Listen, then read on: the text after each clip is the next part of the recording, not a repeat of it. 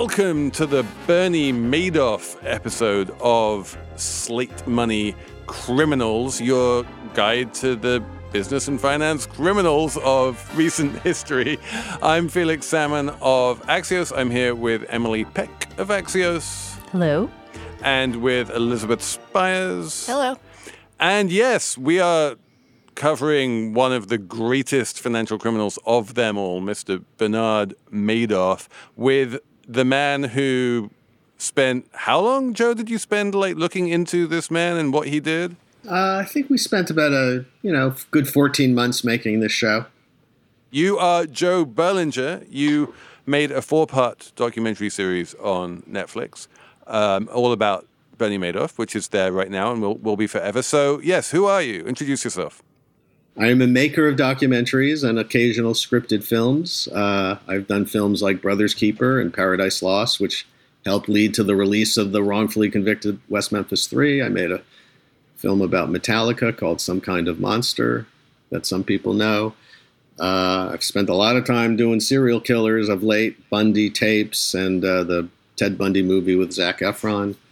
Uh, but I am secretly uh, a finance geek, stock market geek, so I wanted to take on the Bernie Madoff story. It's definitely an amazing story. We are going to talk about what he did, how he did it, who he was aided and abetted by, who the winners were, who the losers were, whether he's an evil genius, and it's all coming up on Slate Money Criminals. Hello, it is Ryan, and I was on a flight the other day playing one of my favorite social spin slot games on chumbacasino.com. I looked over the person sitting next to me, and you know what they were doing? They were also playing Chumba Casino. Coincidence? I think not. Everybody's loving having fun with it. Chumba Casino is home to hundreds of casino style games that you can play for free anytime, anywhere, even at 30,000 feet. So sign up now at chumbacasino.com to claim your free welcome bonus. That's chumbacasino.com and live the Chumba life. No purchase necessary. VGW Group. Void were prohibited by law. See terms and conditions. 18 plus. What is it about Bernie Madoff that requires slash justifies 240 minutes of Netflix stock? Well, I feel like his story has been told a little incorrectly over the years. Um, you know, Bernie has been kind of mythologized as this evil genius who pulled the wool over the eyes of Wall Street and pulled the wool over the eyes of the general population, uh, as if he was a singular evil genius. Was he evil and was he a genius? Well, I do think he was evil, depending on what your definition of evil is. I liken him to being a financial serial killer, and he shared a lot of the qualities with some of the serial killers I've profiled over the years Bundy, Gacy, uh, Dahmer. How did he share qualities of a serial killer? Can you say a little bit more about that? Well, first of all, the serial killer lacks empathy. You can't do the things you do to people as a serial killer and have any kind of human empathy. I would say the same thing with Bernie Madoff. You can't look a widow in the eye and encourage her to give you all her money and, and have any amount of empathy. You can't do what he did to his family, which is a Shakespearean tragedy in and of itself. Uh, you know, if you had any empathy, true empathy. Serial killers justify their actions and think ultimately there's a way out and often they blame the victims. That's a, one of the things in the in the show that I did for Netflix that you see is him blaming his victims, and that's classic serial killer. In, in what way did did Madoff blame his victims? When and where? He often talked about his big institutional investors having a hold over him.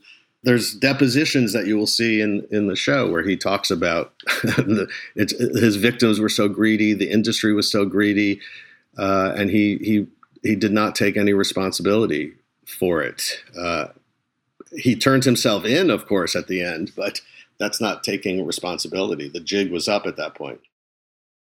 Can we back up a little bit? And for, I don't know, the one person listening who doesn't know what Bernard Madoff did, can we just lay it out a little bit? Because I have to admit, I knew he had a Ponzi scheme where he took people's money and pretended to invest it, and his returns were, what were they, 10% every year without fail but he was just he wasn't investing the money at all. I hadn't really realized he had this whole other legitimate business that he was wealthy from in its own right.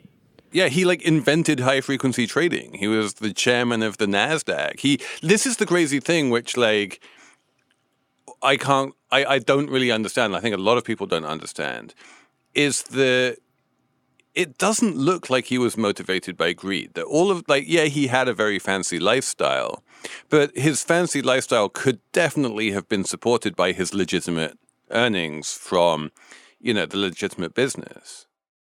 Yeah, that's the fascinating, unanswerable question. From the start of his career, he was a smart investor and an innovator. As you said, he was the chairman three times of the NASDAQ market. He basically invented electronic trading that we know it today. You know, I can go on my account on Schwab and you know within seconds buy 100 shares of AT&T or whatever at the best price possible because there's price transparency in today's trading. Um, and back then you, you had to pay a commission of 29 30 129 dollars. It was kind of the wild west. And he took all those opaque markets and created one giant computer screen so to speak and revolutionized electronic trading which democratized wall street for a lot of people uh, it lowered prices there was greater transparency it brought regular people into the market and we owe him actually a great debt for democratizing the markets and he would have made a lot of money as a market maker. A market maker is somebody who is a middleman. He warehouses stock and buys and sells stock and makes a little bit of money on the spread.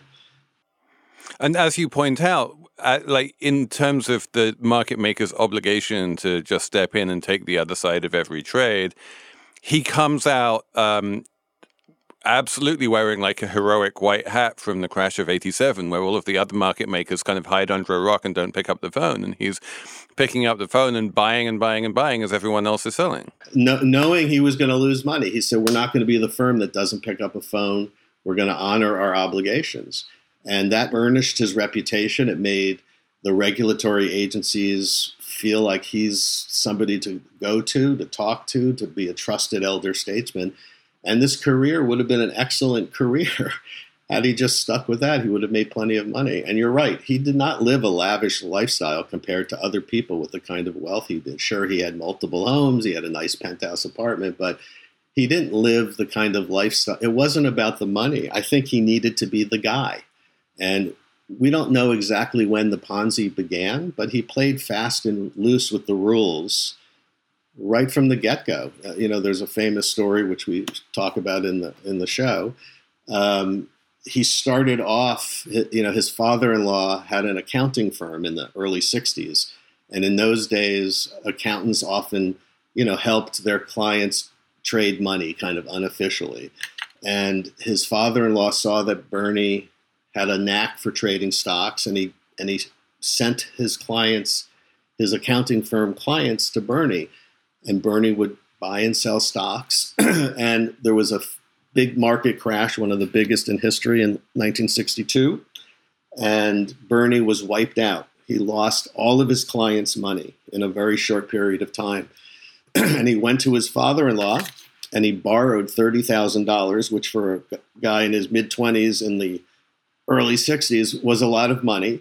He borrowed $30,000 from his father in law and gave all of his clients back their money, telling them that he had anticipated the market crash, had gotten out just before the crash, and here's all your money. And of course, his clients were ecstatic, thinking he was a genius because he had made the fundamental decision that he'd rather be a liar than a failure.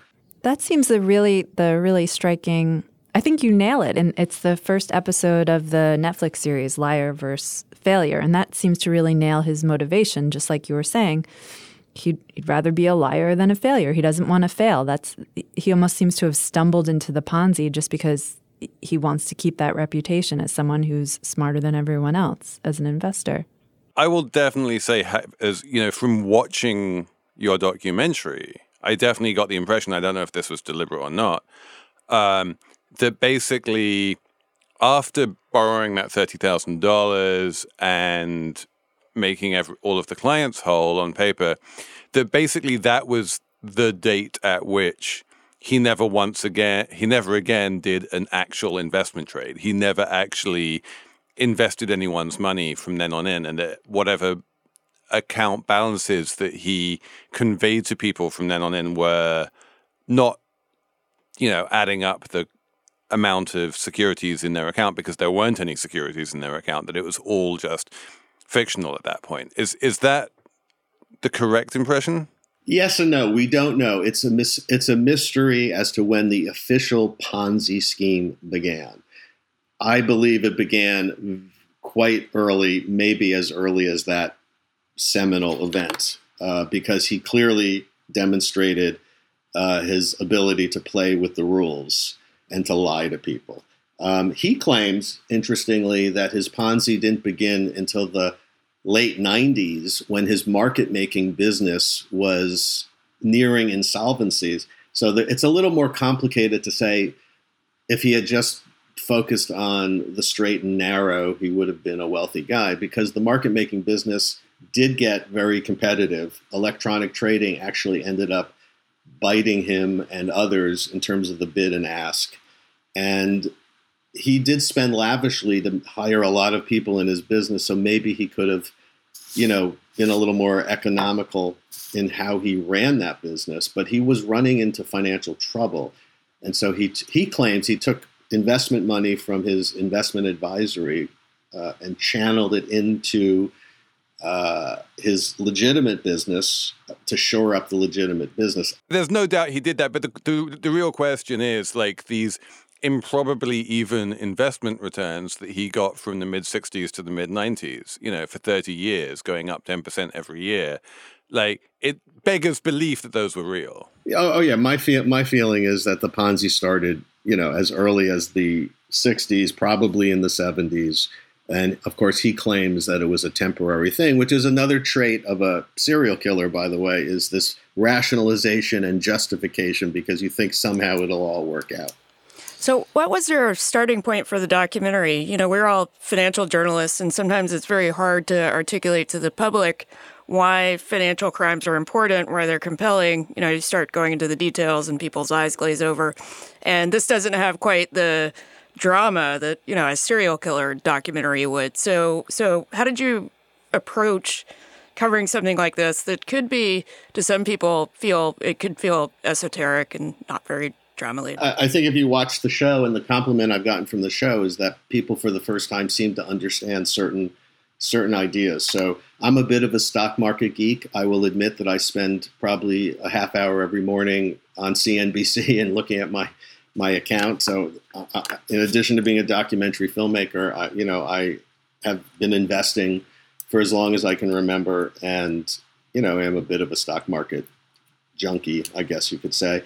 And to me, I've always marveled at the idea that, you know, this guy did it alone. That my starting point from this was no, no, he was enabled. JP Morgan Chase, for example, you know, the one checking account called the famous 703 account where billions of dollars flowed through it had a look into an account that should have triggered suspicious activity reports. You know anytime there's an unexplained transaction over $10,000 the banker it's you know by statute you know the bank secrecy act you're supposed to know your customer you're supposed to be able to make sense out of every transaction.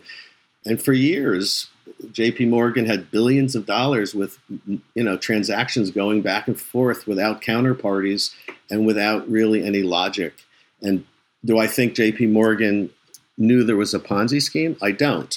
But I think there was such failure on the part of the SEC, on a part on the part of institutions like Chase, that to me this is a cautionary tale because we have fraud every five to seven years in this country, and the seeds of fraud are always the same. Somebody's selling something that sounds too good to be true, like Sam Bankman-Fried or Bernie Madoff, and because of greed, the people who know better look the other way. All of those, I mean, Bernie had about 70 hedge funds, feeder funds, and about 200 funds uh, in Europe that were all feeding him money. People in the business taking other people's money and sending it to Bernie without doing the most basic uh, due diligence. So that this we see this happen every five, seven years. Massive financial fraud because people look the other way because they're making too much money. Well, this is the classic thing if you can't cheat an honest man, right? The idea that, like, if you're going to run a Ponzi, the way you do that is by selling to the greed of your victims, right? You you you will only sell to to the greedy, and then the greedy get their you know condign comeuppance. Um, the interesting thing about Madoff, of course, being being that like he was never su- like you know he wasn't promising to double anyone's money. You know, as Emily says, it was just these steady ten percent returns. Yes. But just to be clear, when we talk about victims of Madoff, there's two levels of victims. There's the mom and pop who were handing money over to re- respectable, quote unquote, funds like the Fair- Fairfield Greenwich Hedge Fund, that you're hiring them to do the due diligence for you. So when you hand money either directly to Bernie as a as a non-professional or you're handing money to a feeder fund, those victims I think are blameless and in fact a lot of them who, talk, who are in the show talk about the the as you mentioned the returns weren't so outsized that they were greedy. The people who were greedy were the people who knew better. I mean, look, Goldman Sachs decided not to trade with Bernie in his investment advisory. They obviously traded, I think, with his market making business, but. Uh, a number of financial institutions would not get involved in his hedge fund because they knew it was it was something was wrong. But too many people did didn't question it. When in fact, I mean, just the simple fact, for example, because it's an options based strategy, to produce the results that he needed to produce would have involved more options than are in existence at the CBOE, you know, the Chicago Board of Options Exchange. Uh, anybody if Harry Markopolos, the whistleblower, can figure that out in ten minutes, people who are trading with him should have tra- should have figured that out. The echo there of you know like he claimed to be doing all of this incredibly lucrative trading in the market, but no one in the market ever saw him.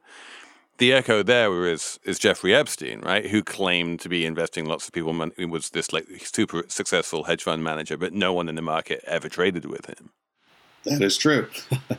Why, why do you think it took the SEC so long to actually take investigating him seriously? I have no words to describe the ineptitude that happened in this case. You know, five times Harry Markopolos, who was working for a competitive company, he's a mathematician and a, a you know, and was tasked with creating new products, new hedge fund products.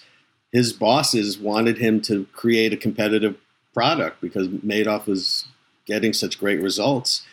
And he saw it within five minutes. He looked at the brochure, saw that the returns were 96% of the time. He, Bernie had a positive year, which is just impossible in finance.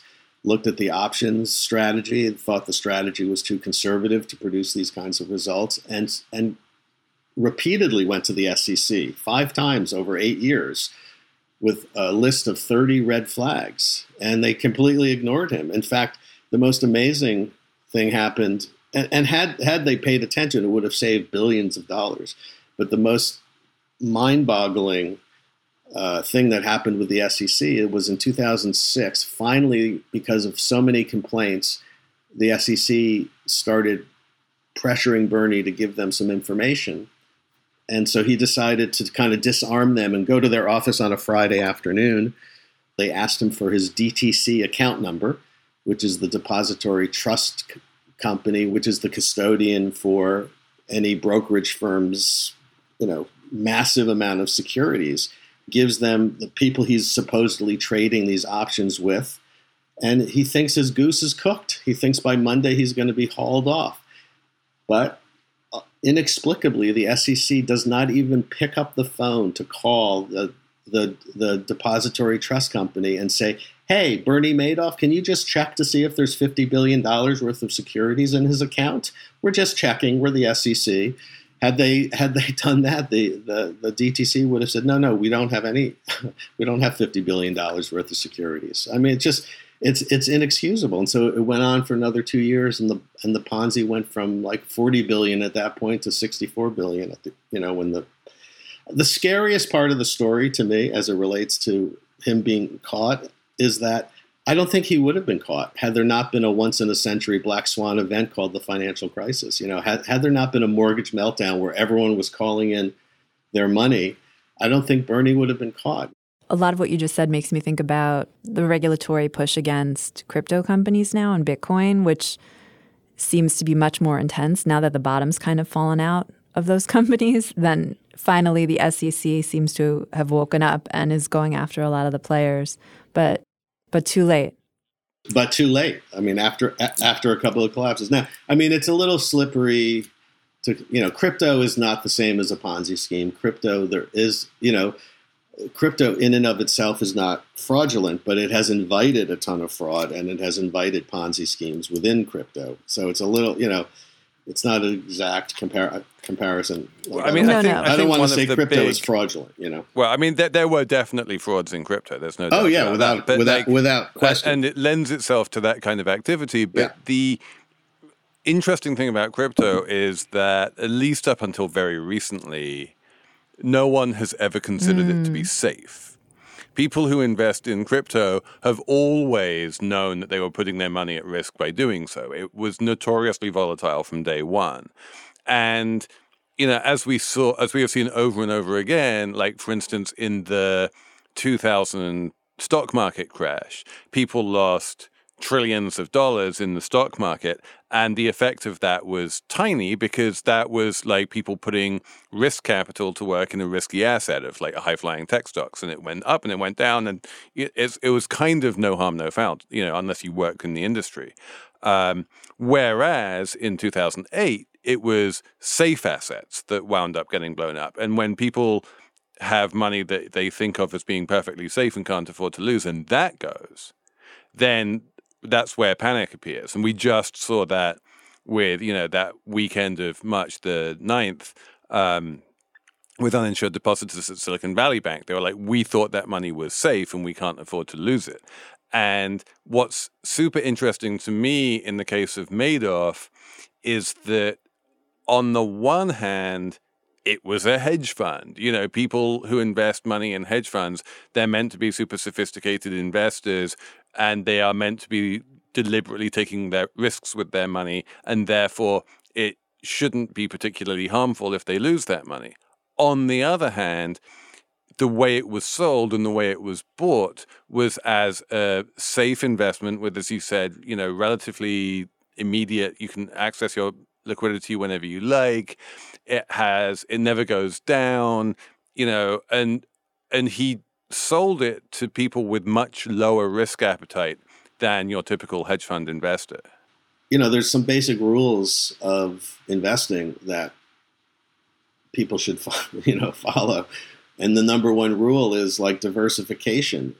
But ev- there were so many victims who invested not 10% of their money, not 20% of their money, but all of their money. I can't imagine giving one person all of my money, and yet he evoked that kind of trust. And sure, it would have been bad if some of these retirees had lost 10 or 20% of their money, but they lost everything because they, they so trusted this guy. And you have a you have a moment in the documentary where Madoff is on camera saying, you know, we actually tried to give some of these people their money back, and the clients were very resistant to it, which is astonishing. Well, that's that's that's an example of victim blaming. You know, like he they they didn't want their money back. You know, some of that is true. It's like, oh, I, I had major investors who could never be satisfied. I had these guys wanted me to invest. You know, he had to be the guy. You know, again, kid from Queens, looking across the river to to shiny Manhattan. And I don't think uh, you know his father was a uh, was a fail a business failure, and so he just feared failure and wanted to be the guy that everyone looked up to. This episode of Slate Money is brought to you by Wondery, which is a podcast company, and it makes a podcast called The Best One Yet, and it is a daily podcast hosted by Nick and Jack, who serve up three of the most interesting business news stories every day, and why you need to know them in just 20 minutes. Do you want to hear about the $100 wedding dress that saved Abercrombie, or which real tech acquisitions like Game of Thrones, or the one financial equation that can finally solve climate change? That's the kind of stuff you find on the best one yet. So be in the know this year by starting your morning with the best one yet every weekday. Follow the best one yet on the Wondery app or wherever you get your podcasts. You can listen ad free right now on Wondery Plus. And for more deep dive and daily business content, listen on Wondery, the destination for business podcasts, with shows like The Best One Yet, How I Built This, Business Wars, and many more. Wondery means business. Apple Card is the perfect cashback rewards credit card. You earn up to 3% daily cash on every purchase every day. That's 3% on your favorite products at Apple, 2% on all other Apple Card with Apple Pay purchases, and 1% on anything you buy with your titanium Apple Card or virtual card number. Visit apple.co slash card calculator to see how much you can earn. Apple Card issued by Goldman Sachs Bank USA, Salt Lake City branch. Subject to credit approval. Terms apply. It's time for today's Lucky Land horoscope with Victoria Cash. Life's gotten mundane, so shake up the daily routine and be adventurous with a trip to Lucky Land. You know what they say. Your chance to win starts with a spin. So go to LuckyLandSlots.com to play over 100 social casino-style games for free for your chance to redeem some serious prizes. Get lucky today at LuckyLandSlots.com. Available to players in the U.S., excluding Washington and Michigan. No purchase necessary. VGW Group. Void where prohibited by law. 18 plus. Terms and conditions apply. To go back to the the evil genius question, like this ability to engender an astonishing degree of trust among an astonishing degree of uh, astonishingly range of individuals. There were a large number, a very large number of individuals who trusted him with all of their money. What, I mean, you know, how did he do that? Well, again, I keep coming back to my favorite theme, which is uh, he possessed one of the most interesting aspects of a serial killer as a financial serial killer, and that is Bundy and Gacy and most serial killers, you know, present themselves as likable, charismatic people. You know, we want to, you know, we want to think that serial killers emerge from the shadows with blood dripping from their fangs and looking evil 24 7 because that gives us a measure of comfort that oh we can identify a serial killer and therefore be uh, avoid the fate of becoming a victim. But the truth is in my 30 years of true crime the people who do evil in this world are the people you least expect and most often trust. You know the pedophilic priest that's the height of evil uh, you know, Ted Bundy. I mean, Bundy uh, famously, like his, there was a composite sketch in the Seattle paper in the early days of the Bundy case, and identification of a tan Volkswagen Bug as the vehicle of this potential suspect. And all of Ted Bundy's friends in Seattle said, "Oh God, isn't that a coincidence? This guy kind of looks like Ted, and Ted also has a tan beetle, but Ted could never do these things. That is how serial killers operate. John Wayne Gacy was the life of the party, threw big parties in his neighborhood, hired local kids. We want to think that evil people act evil all the time, but they generally actually are the opposite and they lure you in. I think part of that is we have certain expectations for certain kinds of people. So, you know, not terrible looking, youngish, middle aged white men we're supposed to trust them because those are the good guys in our in our culture. Um, so when you say it's the person who least expected, it's like those are the people who can get away with the most because those are the people we trust the most as a society and as our culture. And I think that's part of what's happening with Bernie Madoff. He like checks the he checks all your priors. You know, he's like successful, lauded for whatever he did in '87. We trust him, of course. Like he gets those returns. He, he fits all the bills. You would never be suspicious of him. The people that we tend to be suspicious of, it, it's sort of then they do a crime. You're like, well, of course. You know, it's just it just has to do with who gets to be innocent. It's people who look like Martin Shkreli. Like no one, everyone always suspected Martin Shkreli. But but uh, one of the curious twists here is precisely the fact that there were so many intermediaries, right? If this is a case of, you know, someone trying to build up trust and, and being trusted and using his, you know, psychological skills to, to, to get that kind of, you know, money, then I would have imagined that he would be out there schmoozing his clients. But in fact, as you say, uh, most of the clients wind up coming through fair, some, you know, some faceless thing called Fairfield Greenwich or some other intermediary. And I've, I, I don't entirely understand how me giving my money to Fairfield Greenwich is because Bernie Madoff as a human is so incredibly in, inherently trustworthy that you know maybe I don't even know him. Probably I don't even know him. I would say a, a, good chunk of the money was directly invested in Bernie, and a good chunk was through these feeder funds. And you're right the the person who gives his money to a feeder fund is feels lucky to get in because that's the reputation he had. But the the the duping is the duping of the people who who really should know better. Fairfield Greenwich, they really should have known better. They should have done much more due diligence. Um, and so it's that power he had over the financial community. And some people, you know, called bullshit on it and, and aided and abetted by regulators who just didn't seem to care. And there is there is a parallel with the legitimate fund of funds market where the way that fund of funds get any customers at all is by saying if you invest with us, then we are going to be able to put your money in, you know, name your hot VC or your hot hedge fund. If you try and do that yourself, you'll they'll never accept you. And and that kind of like everyone wants to get past the VIP rope, um, even when, as we all know, the other side of the VIP rope is a miserable dark room, and you, you know, no, you know, once you're there, you're like, why did I want to get here so badly? I mean, there are way, way too many red flags for, for anyone in the financial industry who dealt with him to have any excuse. You know, not enough options were in existence. When you bought a stock from Bernie, you never got like if I if I go on my Schwab account today and buy one share of AT and T, uh, I will get an annual report and a and a proxy statement. You know, and none of Bernie's clients ever got that kind of paperwork.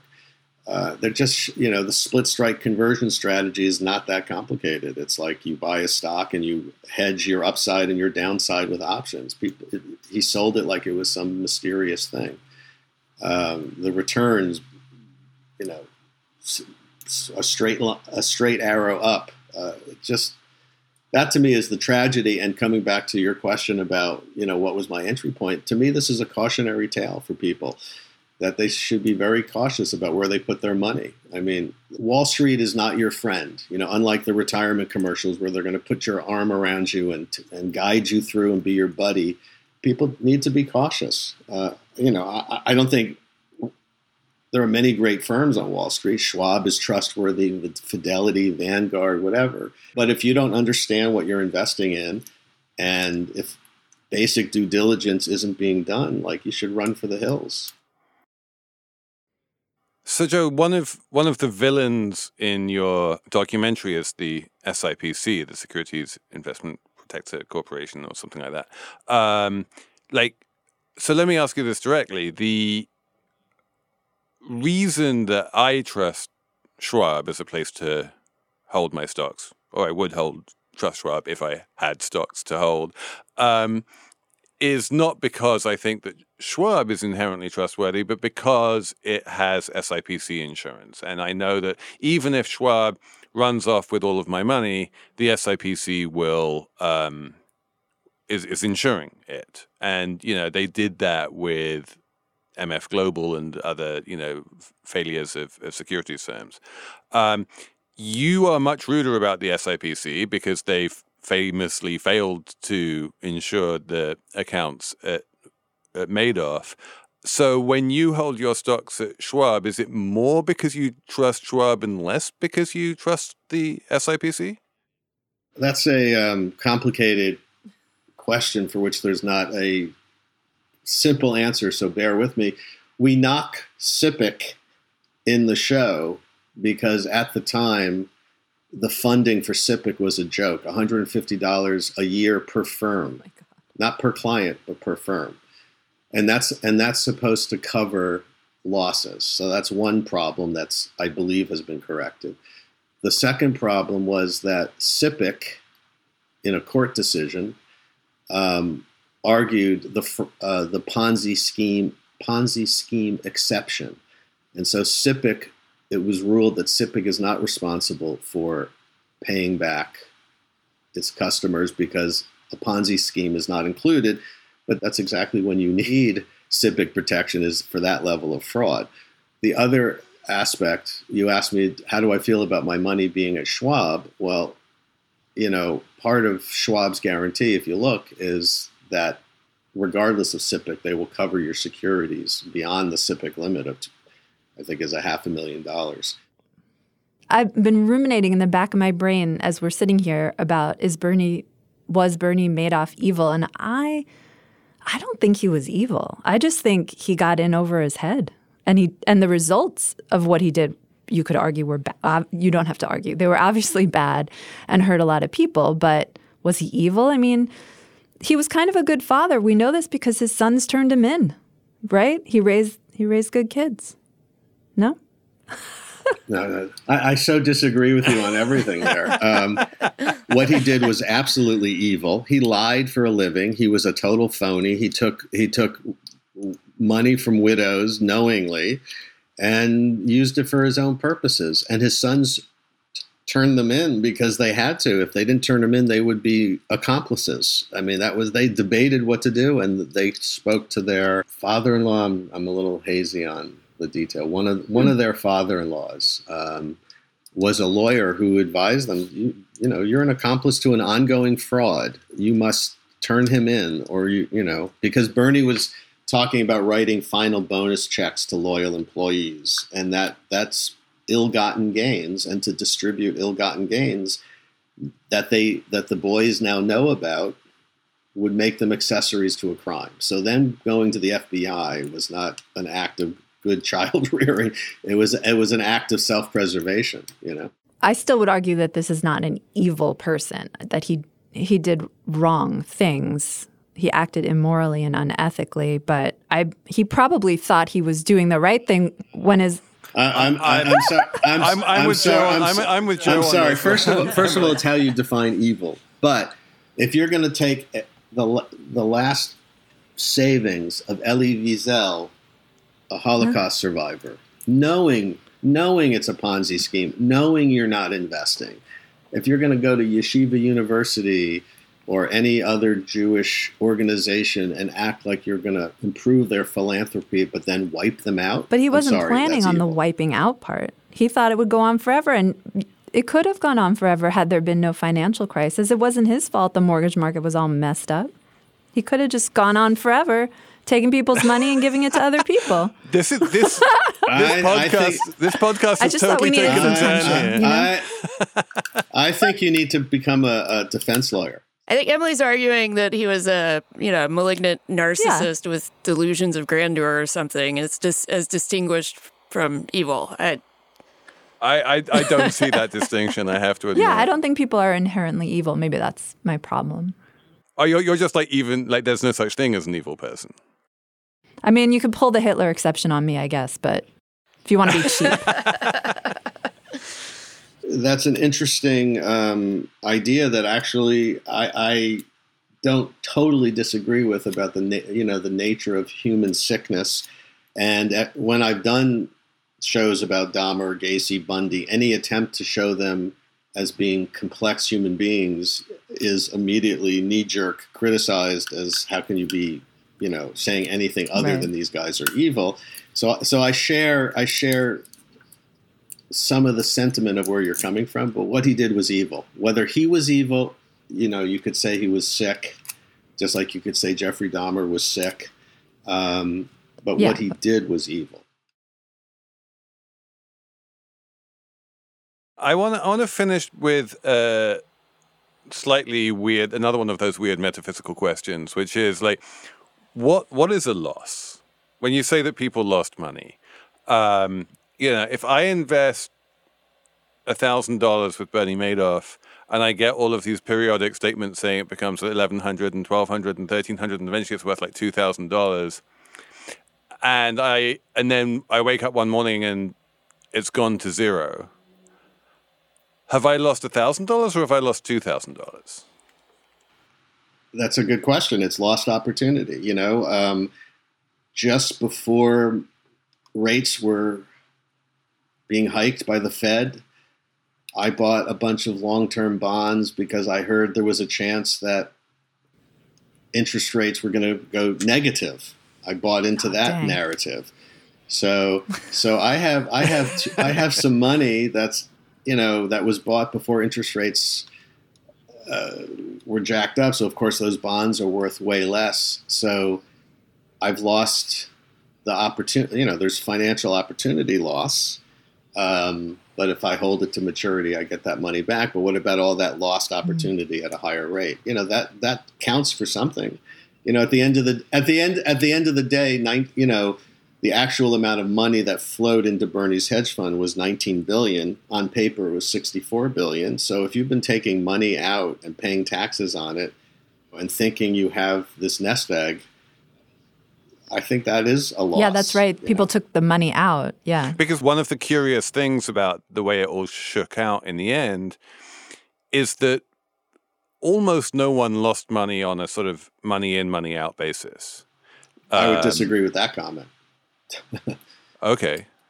Who, who lost well, money on that? sadly, basis? it was kind of like a reverse Ponzi scheme where the older investors were generally the, the longer term investors were generally the the mom and pops who were taking money out to pay for weddings, colleges, all that stuff.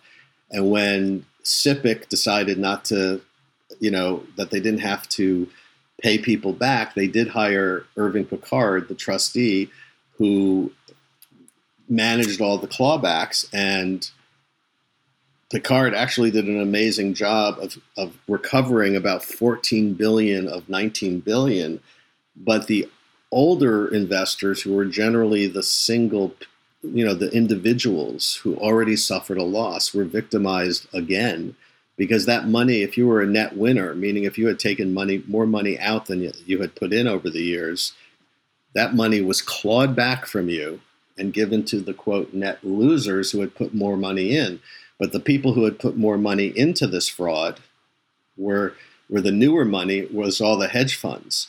So you saw a lot of with the Madoff case and the clawbacks, you saw a lot of indi- money being clawed back from individuals and being sent to the losers who were generally institutions. So fi- five billion uh, was never recovered, but a lot of the individual investors got screwed twice, and that's it. That's I don't think I don't but think there's any. But, but just to be clear, they those were individual investors who had taken out more money than they had put in, but they did it slowly over time. Right, and paid taxes on it and were counting on it. But Right. also, just to be Yeah. clear, like if your father had done that and then the daughter inherits the account, they would claw back the father's spending from the daughter's account. So some people really got screwed. It was, you know, it, I don't know another way to have done it, you know, but it was very hard on individual investors to be re victimized in that way.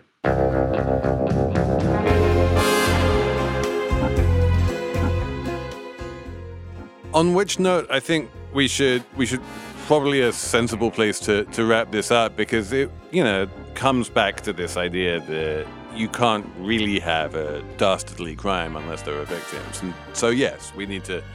So there were victims. They're important. And Joe, thank you for coming on this show. This has been incredibly illuminating. Cool. And thanks to Patrick Fort for producing. And we'll be back on Saturday with a regular Slate Money.